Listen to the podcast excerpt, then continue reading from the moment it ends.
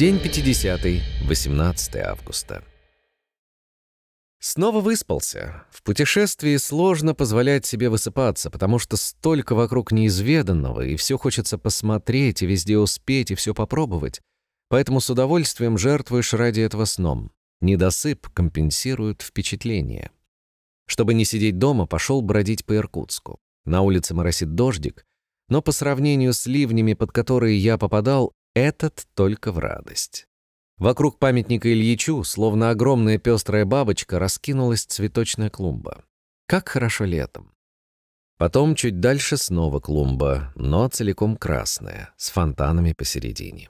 Фонтаны тут встречаются буквально на каждом шагу, и, может быть, не все они блещут причудливыми формами, но зато очень радуют журчанием и свежестью.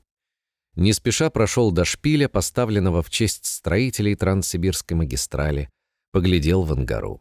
Она все так же прозрачна и холодна. А потом решил заглянуть в музей истории Иркутска. Каждый раз нахожу там что-то новое.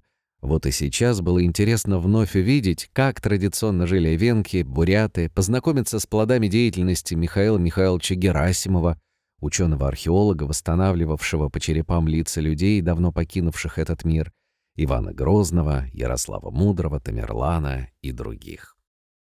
На выходе заглянул в сувенирную лавку и обнаружил, что там продаются кусочки чараита, красивого сине-фиолетового камня, который добывается только на станции Чара на Баме.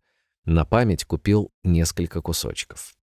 Засобирался уже было домой, как вдруг меня поймала на улице девочка Галя, остановив простым, но интересным вопросом. «Добрый день, вы студент?» Сомневаться не приходилось. Да, Государственный университет управления, на пятом курсе учусь. Мы проводим опрос. Как вы считаете, какими качествами должен обладать лидер? Я тут же пустился в размышления и философствование. Он обязательно должен являться для всех примером, должен уметь увлечь людей, чтобы в него поверили, должен уметь сплачивать коллектив, уметь общаться с людьми, иметь сильную волю, уметь принимать неприятные, но необходимые решения, не бояться брать на себя ответственность и так далее и тому подобное. Эта тема была мне интересной, и я вскоре заполнил анкету подробнейшими ответами. А потом мы вместе пошли к памятнику Ильичу, возле которого стоял Федор, студент из Казани, и рассказывал всем об их организации. Они участники молодежного движения, стремящегося вырастить плеяду лидеров, людей, которые впоследствии могли бы двигать страну и мир вперед. Основные принципы, которых они придерживаются — жить по совести, любить ближнего своего и самосовершенствоваться. Кроме того, они придумывают массу конкурсов, направленных на развитие человека, проявление в нем скрытых талантов, качеств или возможностей. Тут и выезды на природу, и скалолазание, и покорение неприступных объектов, вроде старых, давно забытых смотровых площадок, и развитие быстрого мышления, и творческие конкурсы, и многое-многое другое. Сегодня в 18.00 на ледоколе «Ангара» состоится небольшой семинар, организуемый ими. Жалко, но туда я так и не попал. Может быть, еще где-нибудь встретимся. Зато вечером, когда Альберт Владимирович вернулся с работы, мы поехали в Листвянку. Завтра я собираюсь выезжать, а сегодня день рождения у средней дочери Никитиных, Дианы.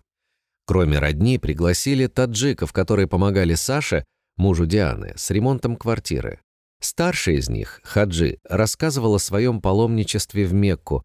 Это одно из важнейших событий в жизни мусульманина. А еще я познакомился со старшей дочерью Никитиных, Еленой, который почти заехал в Братске. Оказалось, в тот день, когда я приезжал, в Братске был день города, поэтому они с подругой и ее мужем пошли смотреть салют. Подожди я тогда лишних полчасика, может быть, и не пришлось бы мне ночевать в туманном центральном парке. Возвращались уже по ночной дороге, перелетая с горки на горку в свете противотуманок.